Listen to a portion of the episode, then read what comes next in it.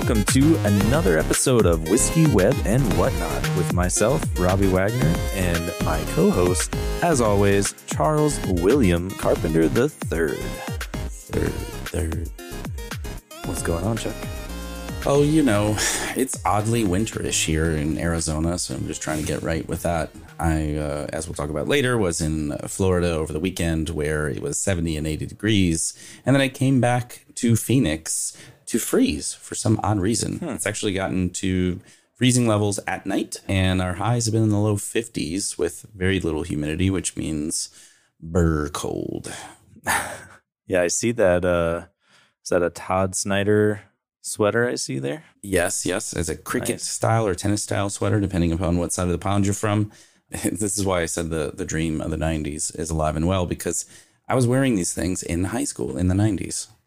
It's all come around. Chunky shoes again too.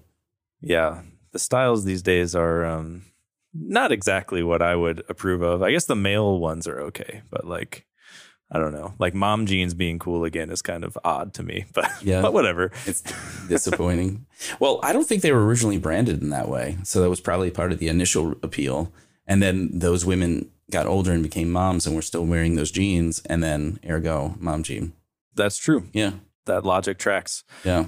Now we could just call them future mom jeans, but then I don't want to make assumptions for people. That's true. All right, so let's talk about whiskey. You want to talk about this one? I could. This is the very old St. Nick ancient cask, eight year old rare rye whiskey. There's a lot of words in that that evoke it being fancy, but I feel like they're just trying to like pretend like they're a pappy or something. like I don't really know. It seems like fake pappy, in my opinion. Right. Mm. yeah. Well, so interesting thing about this brand is that it and now it says it was bottled in bardstown but so there were this brand has been around for a while and it was like originally a california company that developed the brand or picked up the brand and then was sourcing whiskeys to primarily sell in the japanese market because that used to be the place where bourbon was the most prominent and popular less so here obviously things have changed so i think this brand is just sort of evolved over time with that similar story. Hmm. I don't know that they are distilling anything themselves, but the Preservation Distillery is the place out of Bardstown, although it says product of Canada, so it sounds like it's a sourced rye. Hmm. One weird part here I hadn't noticed it says caramel coloring. That's uh, concerning. Yeah, I didn't notice that. So it's 82.8 proof, also concerning. So maybe I just picked the wrong one, but I've been like, because I knew the brand from back in the day when it, it was like sourced out of Kentucky and like really good shit. I was like, oh, now it's back and a little more popular possibly. And let's grab one. We'll see if we grab them. Where does it say caramel color? It says it in the lower right, really small font. Underneath the barcode, probably like a half inch or so. Oh, I mine doesn't say it. Interesting. Well, good for you. Do you have the one that is 82.8 proof? Yep. Hmm. From lot number 10. Oh, wait. I don't think I have a lot. Where's your lot number? On the top part where it has the eight year thing. Yeah. I don't have that. Maybe you got a fake one. Yeah, maybe I did get a fake one. So interesting. Or maybe I did. you have the one with caramel coloring. Well, we'll see. If as long as it's the same proof and stuff, and does it say product of Canada underneath their bottled and their address? No. Or yes, yes. Okay. Yeah. Olde St. Nick Distillery, Bardstown. Yep. Okay. Product of Canada. All right. Which doesn't really make any sense, but okay. Yeah. All right, let's smell this thing. Yeah, let's smell it. Hmm. Doesn't smell like much. Maybe because of the 80 proof. it's mild. It's got some coloring to it though, but I think that's caramel color. And it might be like influencing me, but I have like a little bit of like a brown sugar and spice kind of slight though. It's, it is mellow. Yeah, I could say see like a cinnamon tea or something a little bit. Hmm. Yeah, maybe like a tea, like herbally kind of. All right, I'm gonna I'm gonna do a swish. Hope you got that sound effect. As I will reveal more later, I'm doing a particular diet currently. It doesn't allow me to imbibe an alcohol. So, hmm. So I'm spitting it out. Sacrilege.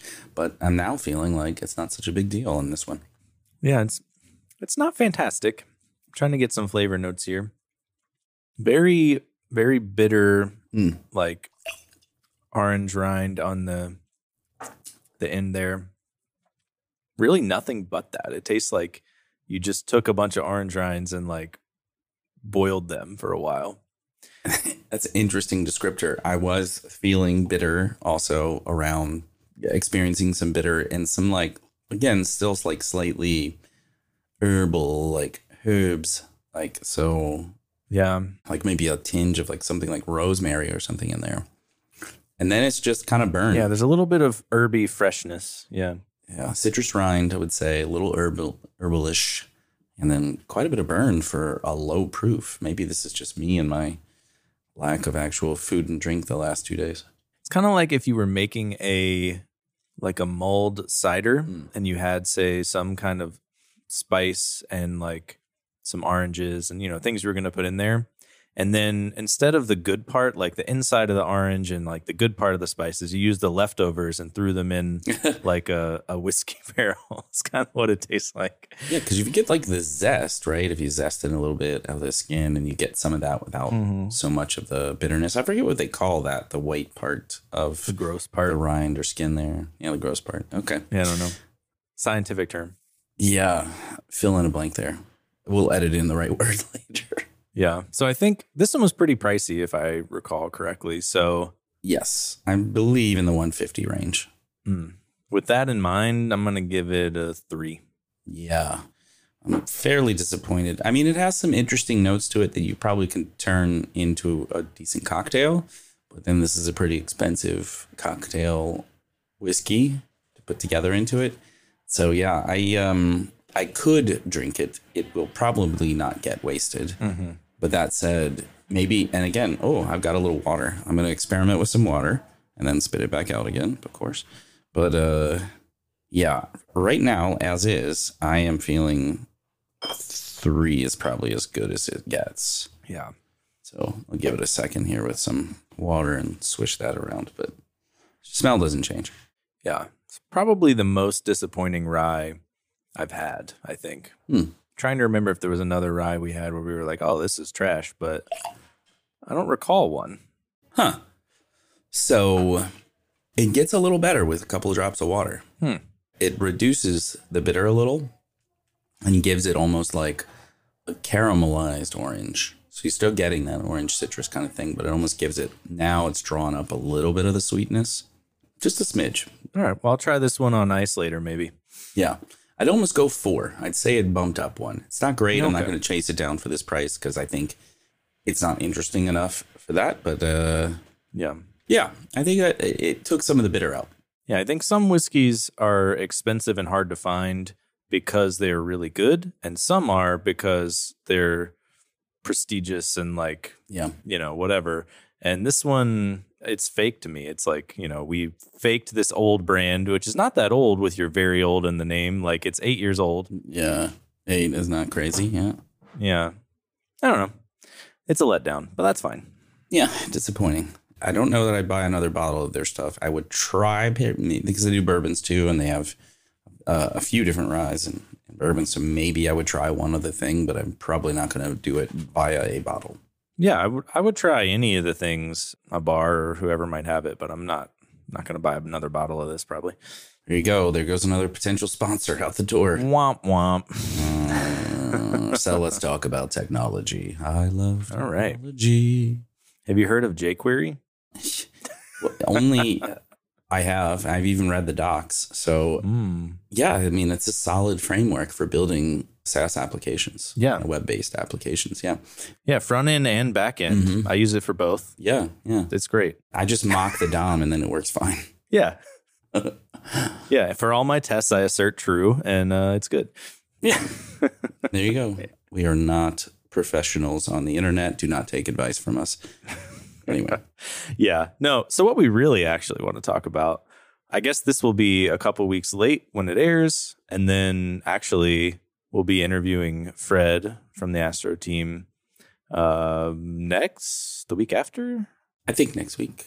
Yeah. So, Yes, so we're going to be preempting that. a couple weeks behind on this one, and then even more weeks behind when you hear from Fred, who will know better than we will We wanted to give you a, a quick intro into Astro 2 and some of the new things that dropped because we're big Astro fans and really believe that it is kind of the future of building web apps. So let's jump into some of the juicy new features here.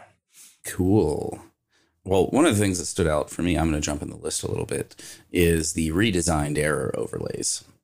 So it was a really good tweet about the way those error overlays were working in Astro 1 versus Astro 2. And essentially, those familiar with, like, say you have an Next.js app and and this is I think comes straight from React, and so not against Next.js necessarily, but like and you have a problem in your component tree or whatever else, and it'll just a gray background and basically just puts up a little a little modal with like some of the stack trace, not a lot of information around the error. So then sometimes you'll be able to like kind of Google that and dig into React docs and then find out, oh, you know, you can't use a hook outside of components. And that's just a really generic, easy example. So they've gotten a lot better about error handling, display, information display, because I think Fred may have even said this like the first stop in debugging issues is obviously like, what's the error? So the more they can give you in that first stop. And it's really nicely designed. So I got to give them that too. It's like a pleasant view, very detailed information wise. So that's something that I'm looking forward to. Yeah. I think that is that's a huge problem that we could probably have a whole episode on is why like errors aren't better in JavaScript because like I was debugging one earlier today with Ember Table where only if you're using Ember Table in a V2 add-on, shipping it to an app using Embroider, and the file you want to import is TypeScript. Like it's a very mm. complex event chain, I guess. If those things happen, you get an error because it's like expecting a certain thing, like the certain things to be in the component or something that aren't there when it's TypeScript for some reason. Hmm. And the error basically says like error at class, class, class, class, class, class, class, class, class, this error. Like the classes don't have any names, they're just class. Ooh. And Nullvox noticed like if you turn off embroider, you get error at ember table, ember table row, ember table cell. Like it tells you the real things. So it's like that info is there. Why are we hiding it in this like webpack world or whatever like yeah. just spit out the real thing that happened so that we can debug it but pass through or something. Yeah too many sometimes there are too many abstractions and what you've described is a lot of them. Yeah but sorry to derail us there. That's a just a little bit of a problem i've been having. But yeah one of the other things that they have done is some hybrid rendering which you've probably heard of in uh, like next.js or honestly i don't know who all does it. I know next does it where you can say like you know, instead of fully static or fully server rendered, do some of both kind of thing where you can be like, you know, here's this page that's maybe static, this page is server rendered, even like I don't know actually without looking if this means you can do it in like small sections of the page or if uh, if it's the full page. I don't know if it's per page, but the yeah, we need to dig into that more. So we're going to introduce things that we didn't read all of. Let's see what it says. So, at least in the sense of your application. Okay, it's per page. Yeah, and that tracks in the same pattern that Next.js does it. And then Next gives you three options actually.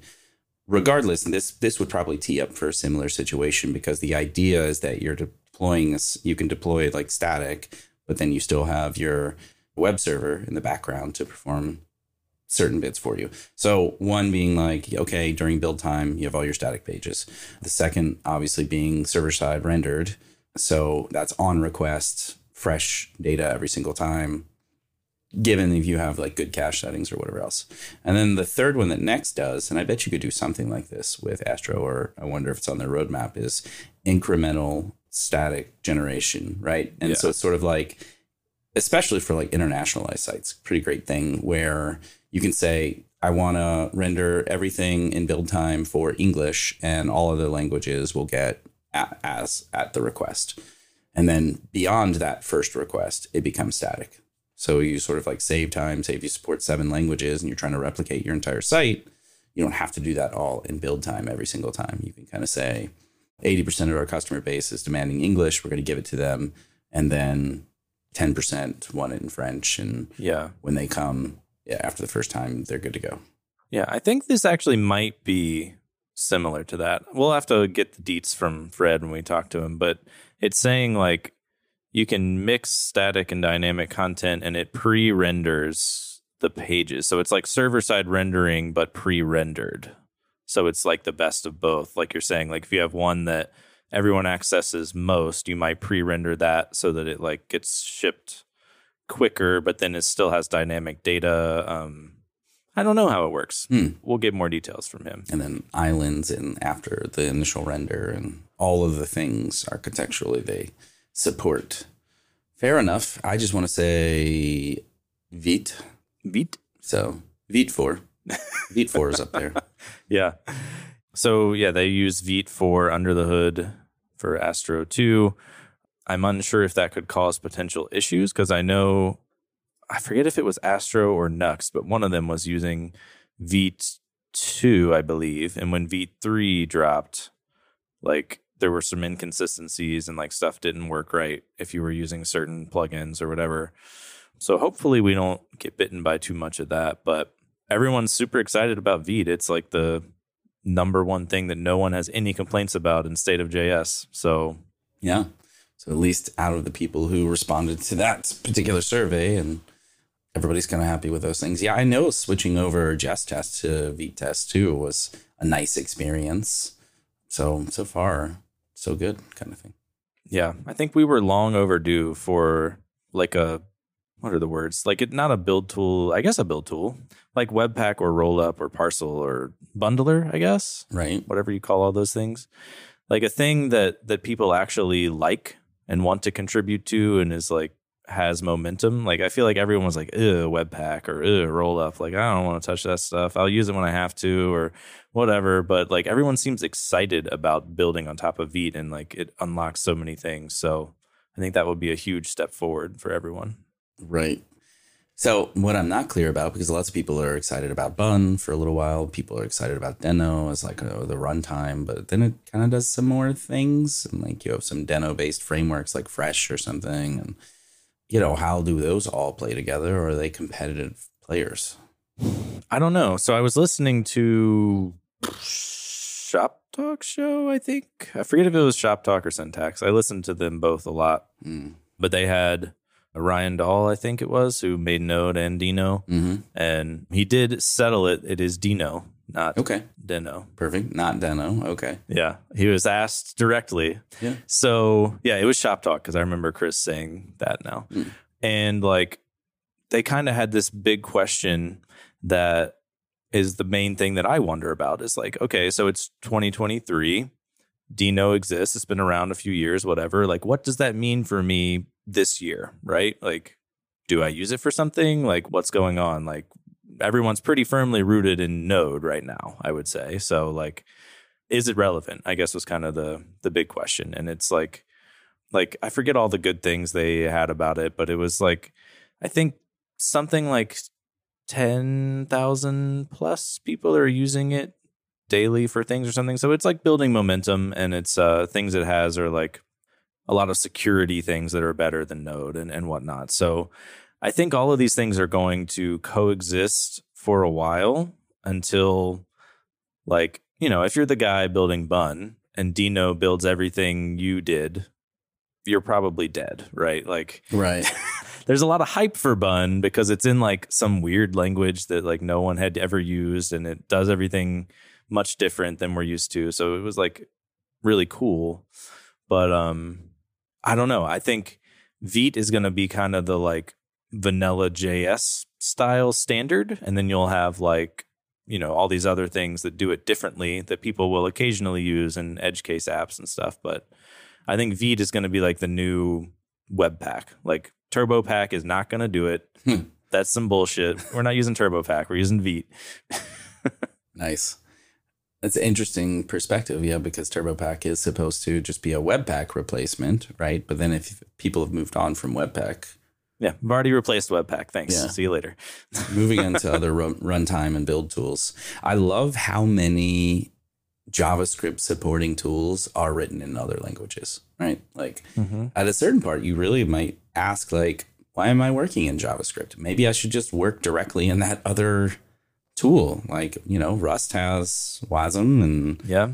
frameworks and stuff on its own. Like, Yeah. maybe that's the way. Yeah. Primeagen would agree with you that Rust is the way. Right.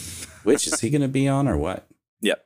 Soon. Coming soon. Yes. Except it won't, because now that we've said publicly that it's coming soon, it won't happen. Yeah, it's going to all fall apart. Don't hold us to anything. This isn't very serious. So cool. But back to the original Astro 2. Just, yeah, Yes. because he would say just don't use JavaScript. But I don't know if he really means that all the time. I think most of what he says is satire, at least a little bit, but it's, uh, I don't know. We'll find out.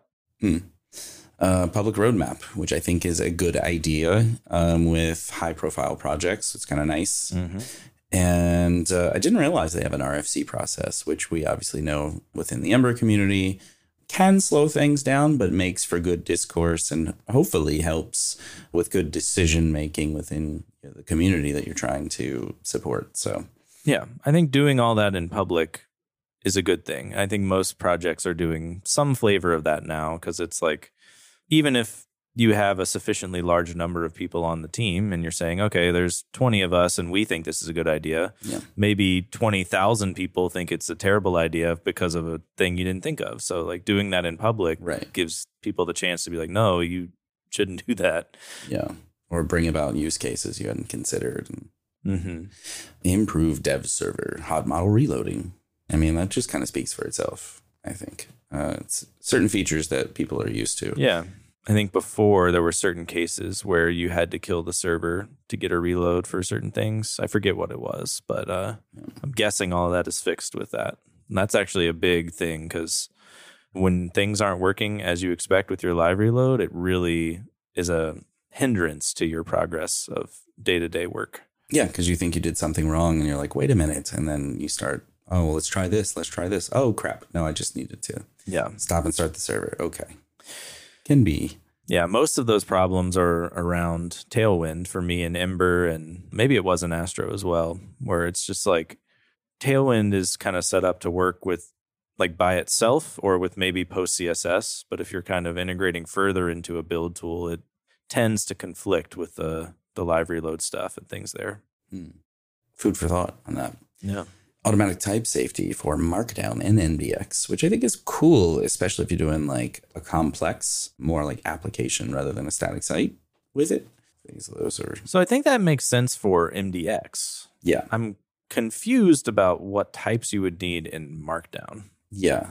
like what this is a heading hmm. don't use it as not a heading or something like Right. How are you declaring those types, let alone its readability in the types? I'm not sure because we haven't really worked in more dynamic data within our markdown content. So, really hard to say there, but I guess I can see like comprehensively when you're talking about an Astro file and having type safety throughout it kind of makes sense if you're getting really into the weeds on it. yeah i wonder if it's things like um you know say you have a code block or something maybe requiring like give it a language or you know stuff to make sure your like markdown is as good as it could be or something like that i don't know let's see if i can Click. glean in the next like 10 seconds reading this Yeah, because otherwise they'll be quiet and, and what? Cannot read undefined. Um, spelled format. Boom. So you can organize. Oh, I see. So it's like, yeah, you can have blogs, newsletters, products, like categories of collections, and it will do things like, oh, you had a blog post and you didn't give it a title or something, is what I think. Hmm. So, okay, that's actually really useful. yeah, on like the schema around each content type. Okay, well that makes sense. It seems quite interesting. Well, now we know there's the high level. Synopsis. Yes, there you go. Words are hard. They are hard, especially when you haven't actually drank the whiskey. Mm, I know it usually helps this conversation be a bit smoother. So apologize for my sobriety to Yeah. anyone who's subjected themselves to it. I'm unsure if it helps the conversation or if it helps us feel like it's going better, you know? Yeah. well, you should know. You listen to these episodes. I don't. I just take your word for it. You're like, yeah, you're doing a great job. Yeah, they sound better than they do when we do it. Because I think Podcast Royale takes some of the pauses and weird shit out and like they do a good bit of editing and a good job. So Yeah. Props to them. Shout out to them. Sponsored by Podcast Royale. Not really. no, Podcast Royale is sponsored by Whiskey Web and whatnot. That's true. That's true. Small bit, but uh, all right. And then we wanted to uh, vent about technology a little bit. You were talking about Tailwind and its integration with other tools mm-hmm. and or libraries. One of those libraries in life that I am really tired of is Material UI. So I can understand functionally huh. some of the sugar you get. One sec. Okay. Before you jump into this, can we define because I always get confused. There's like material design, which is like the Google design framework. It's the the theory basically. It's not even a framework. It's like it's not a usable tool. Like yeah. material design is an ideology, a set of rules around right. Yeah, UX. But then like I believe there is a material UI and then possibly also a MUI, which is like are the same but different libraries. Am I making that up? I think you're right, but I think things might have like shaken out to a few like actual major players. So I think that MUI is essentially like the thing. And there used to be kind of two, but like MUI is the React framework library. So I believe there were some variations around material design or material UI right that worked in various frameworks. So is that what we're talking about then is the React MUI? Yes. Okay. Just wanted to clarify before we launch into discussing. Yeah. I can't speak to. I mean, but I would think there would be some overlap in uh, some of those those bits. I also found another library called Tailwind MUI, which somebody took mm. MUI and then tweaked it to be all Tailwind friendly and done for its like classes and styles and stuff like that. So the two can play together. Obviously, you can create your own thing, or you can say essentially what's happened in my recent experience is deciding that MUI can kind of own the components with some enhancement, passing along class names, and then you know do its own functional bits and mostly that weird everything looks like Google bit of the application, and then all of the layout. Flexbox kind of stuff like that will be mm-hmm. Tailwind. Simplify that. I really don't like the idea that like layout is a component and everything around like basic just style divs are components for whatever reason. And then you have like 40 props for variations. How about this is visual display, let's simplify it.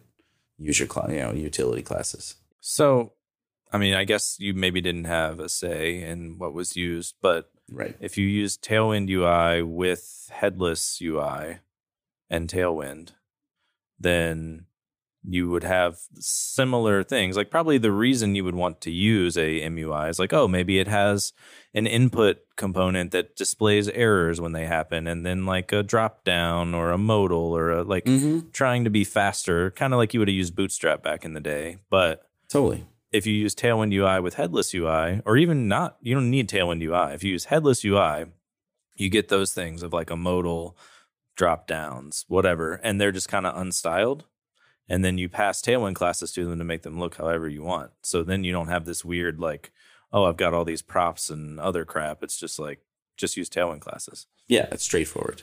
Totally agree. Like you said though, if you come into an application where 30% of it is built and then so you'd have this disparate experience to basically do this other stuff completely different. So you could do that, but you're not eliminating a dependency because let's say, oh, in this section where you're an admin and not a normal logged in user, so this could be unique, and maybe I'm going to take that direction to give it a little bit of a refined visual style that isn't Google. I mean, it's fine, but you're not removing a dependency, or in fact, adding one, and then you know maybe it's weird for a user that happens to have both roles or or whatever else. Like there's a lot of inconsistencies there. Right. So what you know the value kind of diminishes. And definitely i'm not going to go back and refactor all the existing stuff based on like preference so. Yeah of course. Yeah just uh annoying yeah, it's annoying because it's a lot more challenging to force some utility classes down through on things. And then you want to be somewhat backwards compatible. So then you're just adding more and more props for more and more options or variations, so, which I think is messy. So, yeah, I feel you. I've been uh, doing a lot of cleanup myself for various things. How about just rewrite it in Astro? Well, I, I joke about that with a lot of uh, Ember people. Sometimes they like come to me to complain about a thing in their app or like ask for help or whatever, and I'm like, hey, yeah, all right, you could probably do it like this, or like you could get your company to hire all of us, and for the next two years, we'll convert it to Astro and Solid. Perfect. but uh, yeah, no, there's a yeah, hasn't been interest in that yet. So yeah. Well, your pitch is so well refined and inexpensive sounding. yeah, give me twenty million dollars and a team of ten, and uh, we'll get it done. Yeah, we'll get this done. You'll be happy because there'll be reduced build times with Vite mm-hmm. and faster pages, and we'll be solid JS experts by the end of it. Yeah, I mean, Solid is really great. I always like. I still don't know much about it, but I keep evangelizing it to everyone I can because I'm like, look, if you know React, which 99% of people do, the syntax is the same. The mental model is just different around like create a signal instead of use 50,000 hooks. Just say this one thing is going to change. Here you go. Mhm. Like, Right. you know, just feels right. We'll see. I don't know. I feel like my only outside view to you know the tech world is tech Twitter, and these things are getting a lot of uh, a lot of talk. Mhm. People are trying it, and it seems to be seems to be getting a lot of momentum. Tailwind, on the other hand, seems to have a split decision on. Oh, I'm here for it though. Like I loved Adam's post where he was like, you know, all these people are just shitting on Tailwind and saying like, "Oh, you should use CSS instead of Tailwind." He's like, "Huh, I guess a big CSS file with thousands of selectors that style things isn't CSS anymore." right? I mean, you Yeah. he, he essentially exactly came up with like these giant CSS files with options, right? And then there's a processor mm-hmm. like to try and make that work easier for you. So you're just someone else wrote your CSS. All you got to do is tell it which ones. It is a little bit of an eyesore at first. I can understand like, Mm-hmm. you know, it's like seeing HTML in a JS file years ago. It's weird. Mm-hmm. So seeing 40 classes on one line and then the next one and then the next one and then the next one can be a little weird. Yeah, I've been talking with um someone on a team I'm working with that's like a Tailwind fan and has been learning it, but is like, you know, wow, this is such a different mental model. And it is like it's it takes you a while to get up that learning curve, but then once you do, I feel like the rapid prototyping is so fast of like, oh, I can, you know, throw these classes on here. I don't have to worry about naming it. Like I don't have to say, all right, here's these 10 elements, and this one's a wrapper, and this one's a container, and this one's a mm-hmm. whatever. It's just like they're all divs. Here's all the classes. This is what they look like. Done. So I love that part of it. Yeah, and the nice thing is is it translates from project to project. I think that's the plus side of versus Mm-hmm. creating your own, you know, this is my system or whatever else and like assuming you can apply that system to every application you go to or you change jobs and then you go to a new place and the system's a little different, right? And maybe Yeah. there's a tweak on BEM that wasn't the same way that you thought about it, or I don't know. Yeah. Any number of things like that. Like the plus side is this is a pattern that once you know it, whatever project you're on, it translates. And so it makes the context change easier. Yeah. I'm a big fan of using tools that are very opinionated and have one way to do things. So it's like, Mm. I want to add padding to this thing. It is P four or whatever. Like it, it's never different than that. Unless I guess you could monkey with the config and like make it really different. But hopefully you aren't using Tailwind like that. So yeah, it is. It's very portable across projects. Like I can jump into a thing, even a React project where I'm not familiar with how React works, and I can style everything because I just have to throw the classes on there. So it's like a superpower from like not needing to know where do my styles go, what are my possible things, how are we naming them, like where do I import those style files, etc. It's just just straightforward. Yeah. And again, like I used to really like the idea that styles living with components But then when you sometimes have some slightly redundant components and things like that, you can have a lot of redundant styles and Mm-hmm. you're repeating yourself and you don't realize that, oh, over here there's this thing, or further up the cascade, there's this thing. Like, and then you're not in override hell. You're just doing the direct thing you need. That, what is the one line of this property I need on this thing? Let's just be explicit. Yeah, my example that I always give is like just search your code base for display flex and tell me how many you have. It's probably a thousand. Like if your app is big, it's tons and tons. Or I guess if your app is on the bleeding edge, maybe you have a lot of display grid, whatever. Like display something, display block, whatever. Those things you can save a thousand times, let's say four or five characters or whatever, getting rid of whatever the props may be to like you can get rid of display colon you can say just flex as your class or whatever.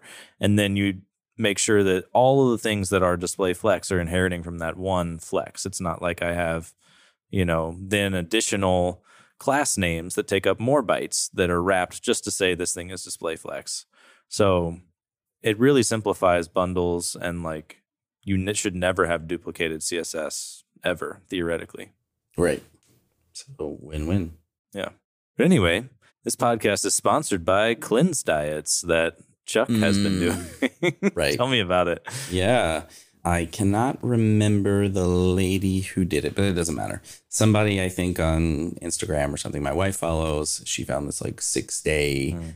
detox cleanse diet and it's like, oh, do you want to do it with me? Sure, whatever. I like to torture myself. You eating nothing but hemp? No, not at all. I mean, it is like somewhat diverse foods, but it's, I don't know. I just have like quickly become uninterested in food based on this. So, yesterday, for example, was oatmeal and blueberries for breakfast. That sounds fine. A little bland, but fine. Yeah, that was fine. You know, not crazy. You can drink coffee and whatever.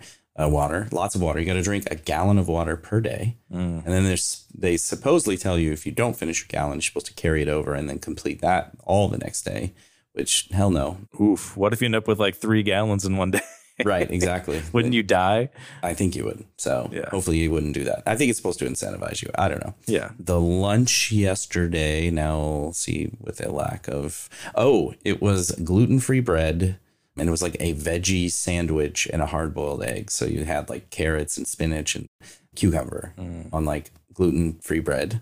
Yeah, not great. I would rather just eat like just spinach in a bowl Yeah, and like an egg. That sounds good.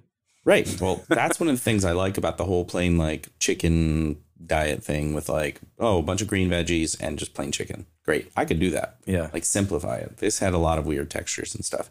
And then dinner, it was like an arugula salad with tomatoes, carrots, cucumber, and like some really plain grilled chicken. It was like a tablespoon of olive oil with like a splash of lemon as your dressing, quote unquote, and then salt and pepper. It was fine, but I wasn't very hungry, and I hate arugula. I don't hate it, but I really dislike it, especially alone. Like you can throw it into a mixed salad for me, and I can deal Yeah, with that. yeah. But if it's just like a pile of arugula, not good. Yeah. So this morning was like an avocado toast on the same gluten free bread and smashed avocado with like some lemon pepper. Fine, not exciting. No egg. No egg this morning. And then uh, I got some raspberries and cucumbers for snack. And I had the other half of that salad for lunch, but it would have been like some green smoothie otherwise. I have no idea what I'm in for for dinner. Hmm. That's exciting. So that is that. So it's a, a lot of veggies, and plain protein, and gluten free bread. Hmm. Yay. Yeah, I have not started any type of dieting yet. After this, in fact, I'm going to go buy some sub rolls so that we can make cheesesteaks for dinner. So much different than what you're eating. This is not a diet. There's nothing like eating like a giant, cheesy, fatty, delicious cheesesteak and then like going to bed. yeah. So I, I did a uh, six month diet bet that I signed up for. Okay. So it's like you have to lose 10% of your body weight within six months, basically. It's doable. And I put down up front 200 bucks. So if I lose, I lose that. Mhm. Um, like some incentive, it incentivizes you to like not lose your money theoretically. Right. But you know, if you really want that cake, like maybe it doesn't. But but the idea is like all the people that lose, the pot gets bigger. So you could win like thousands of dollars at the end if everyone loses.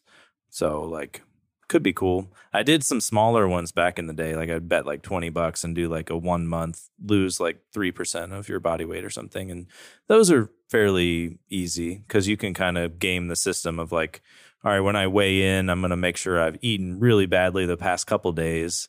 And then like when I'm at the end, I'll just like flush some water and stuff too. make sure I've drinking tons of water. And yeah, yeah. So it's, Yeah. it's not hard to do 3%, but I think 10% over six months is much more like I could actually lose real weight, which Yeah. Like in your case, it's like a hundred pounds. So, you know, yeah, yeah, going to get off the couch and yeah. it'll be great. Okay. Well, yeah. Is that with like friends or is that like some official app or something? Or It's an app. It's an app called DietBet. okay. So it's just with random people. Yeah. I've kind of heard of this concept before. So, how do you not lie?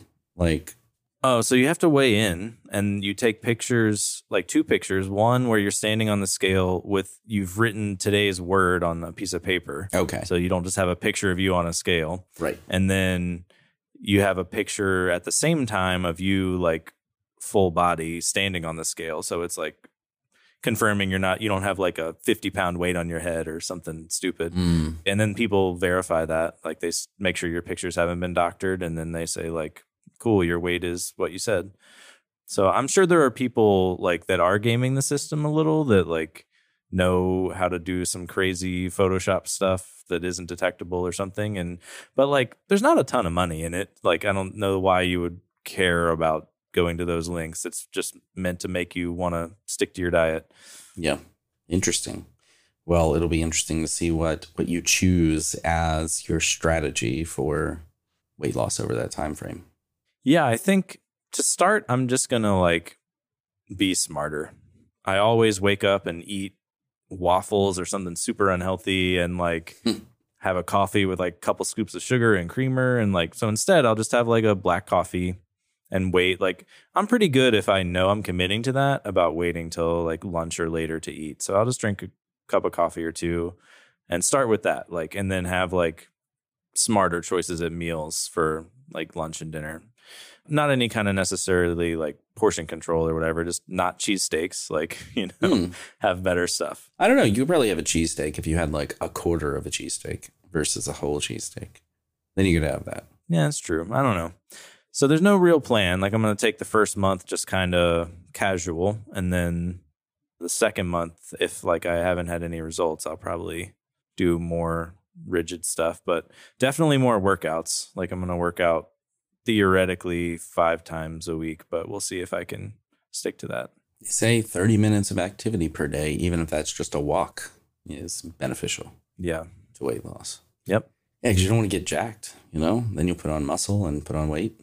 Yeah. So, Yeah, no, I'm I'm still gonna I'm gonna lift weights. Like if I happen to somehow put on so much muscle that I like lose my diet bet, I will be happy to give away the two hundred dollars. I don't think that's gonna happen though. right. So, Yeah. It's a win win. yeah. I'm going to come out for a couple weeks and just like spike all your coffee with flavorless protein and creatine. Oh man, I'm scared of creatine. yeah. I like I always look at it and like cuz theoretically it just like makes your muscles bigger, but it has like a lot of uh potential side effects and stuff, I think. I saw a thing about this where there was a recent study on it. So the problem is that there's a number of variations and then they'll like add, there's additives. So at its heart, like I think creatine monohydrate is supposed to help you with recovery and some of that being some water flush in your in your muscles, but also some other things like with memory retention and things like that. So it's supposed to have some other positive effects. It's when I think you start getting the ones that are like 50 bucks because they're trying to add 42 other things in there. That's probably not great. I'll have to find this. So I recently subscribed to Arnold Schwarzenegger's daily newsletter, and it's like a five minute health tips thing. And uh, one of them mentions creatine, like what's the deal with creatine, and then has uh, links to a couple of studies. Hmm. So seems pretty legit. Yeah, no, I know it's it works, but I've seen like I go down the rabbit hole of looking at the bad reviews or like then googling about it and I don't remember, but it's like, oh, maybe it like if you aren't drinking enough water, it like destroys your kidneys or something. Like there's some kind of like weird side effects where probably if you know all of that and do it right, it's fine. But like, Yeah. it just, I got scared and never did it. Mm. Way back in the day when I lifted a lot of weights and was concerned with like muscle size and blah blah blah. I did it then and it seemed pretty effective in terms of like recovery and supposed I don't know, they used to say like let you get in a couple more reps. Uh, I don't know if that was Mm. ever true, but I do believe it helped with recovery. Yeah. Oh, I took a lot of questionable supplements when I was younger. Those are called steroids, Robbie. No, no. So I took this one. I think I may have told you about it, where like it was a pre-workout thing, or like I guess you took it. It wasn't like immediately before the workout, not like the drinks, like with the all the crap in them. It was like pills, Mhm. and you would take them, I think, daily, and they would just make you have tons of energy. And like during your workouts, you're like just felt like your heart was pumping like so much and could like you could do anything. And then like you know, a couple weeks into me taking it, I get an email from Amazon because I had bought it from them, and they were like, "Hey, uh, we randomly tested these, and they are just like a prescription heart medicine." And I was like, "Oh shit! like this is probably not good to be having, but it makes me feel so good." So yeah, when I was taking supplements like that, um, Amazon was not really a thing for anything other than books for the most part. So you were going to like local vitamin shops or whatever bodybuilding Yeah. place. I don't know, ridiculous things. So I took Ephedra for sure. Mm. A lot of people did Yeah. until they knew what it was. yeah. Uh, I don't know. I was like, it was pretty effective.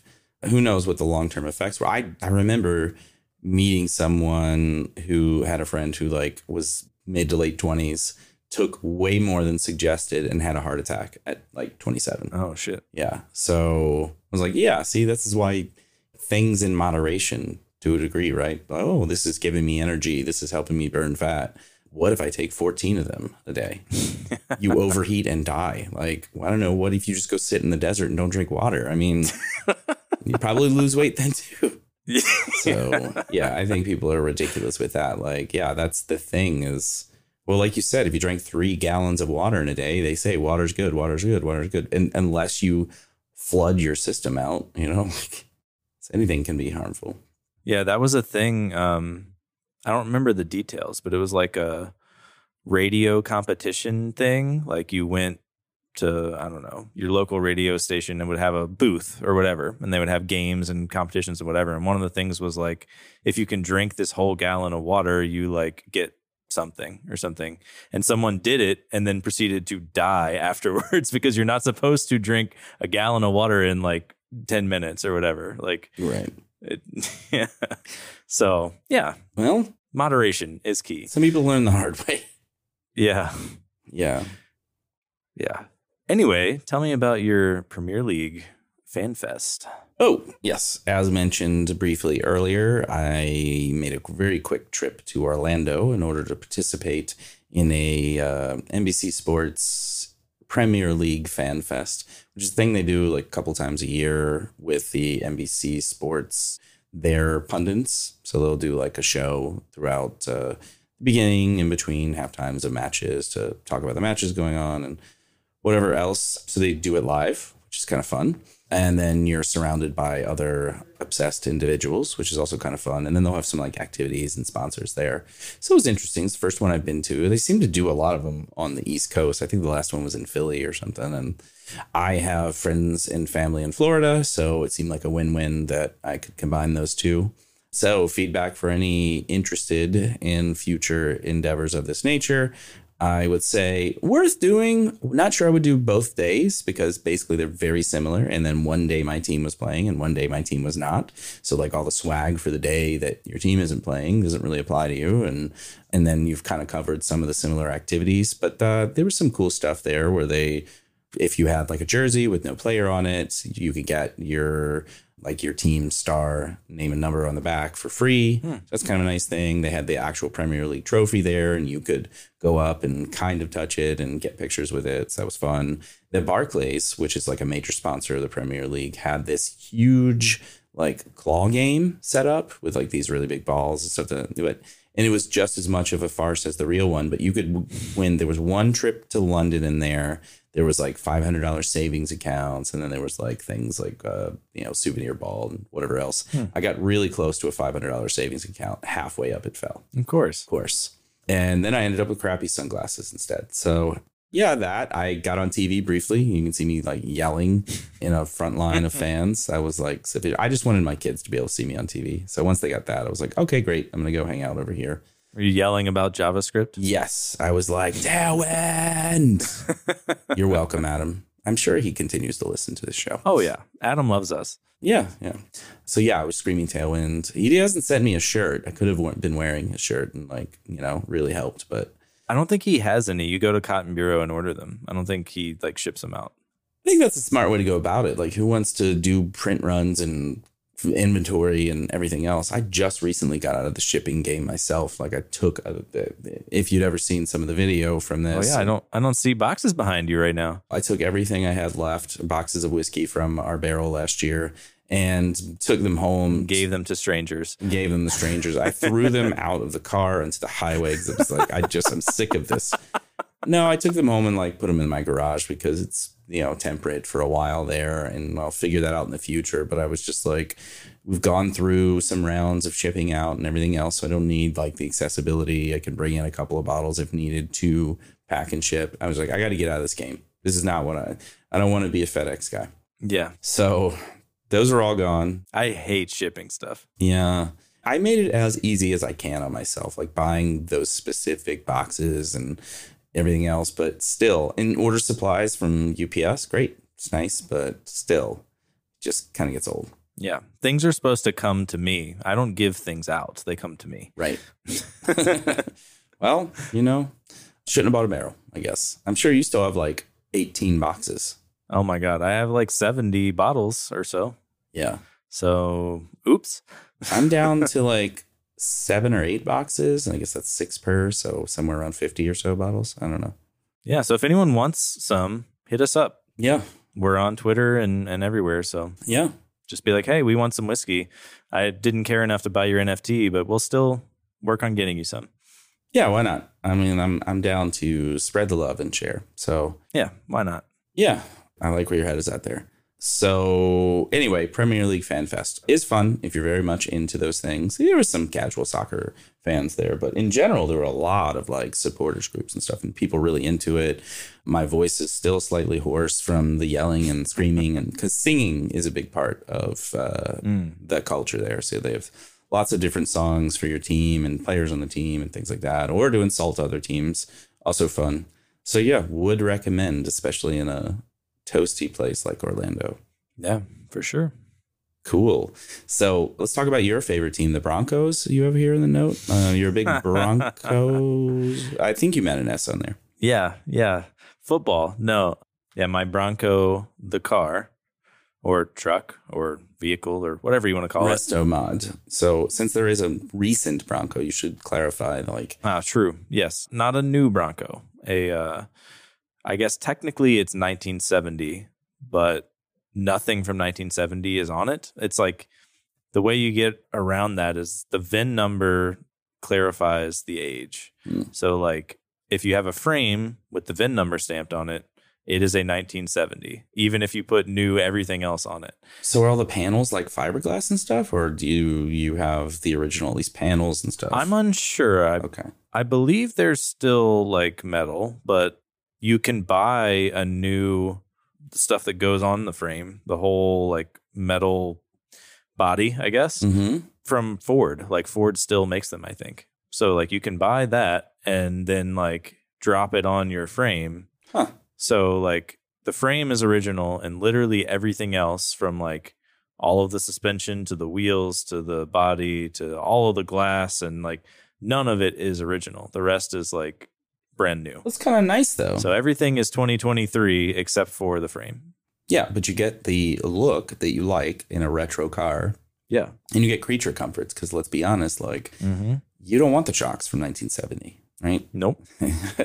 and uh, many other parts. And it has air conditioning, Oh yes, which is going to be nice. Yeah. yeah, that's key. Yeah. My Scout did not have that. And uh, if you drove it for more than one minute, it was like 400 degrees inside. Interesting. So Useful in the winter.